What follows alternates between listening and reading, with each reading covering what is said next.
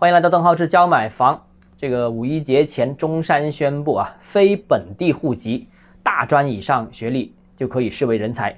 那人才既可以在中山买房，那这个是中山对限购政策的一个大宽松，基本上大专以上啊就可以买房了，包括大专。那现在大家知道啊。现在大专学历就基本上等同于过去十几年前的这个高中学历，是大多数年轻人都具有的。所以中山这个政策几乎是等于全面放开这个限购政策。呃，只要是当下的年轻人啊，基本上你都可以买房啊。老一辈的难说啊，年轻人基本上已经读到大专以上的都具备这个学历。那虽然这个新政规定啊，买房两年之后不得上市交易。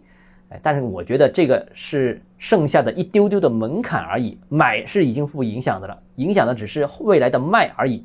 那其实呢已经是无关重要的了。那我相信呢，中山楼市的成交量呢肯定会因为这个新政门槛大幅下降而导致到了成交量的逐步复苏。那至于复苏的程度呢，我觉得呢还要结合经济形势和未来的贷款政策一并考虑。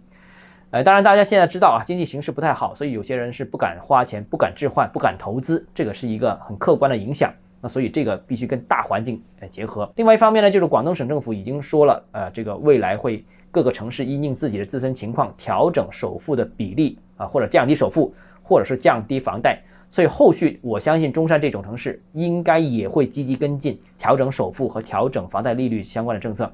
那如果购房门槛下调，然后贷款。呃，利率也相应的给予优惠，首付也相应的调低的话，那我相信中山的楼市应该会进入一个加速复苏的这样一个状态。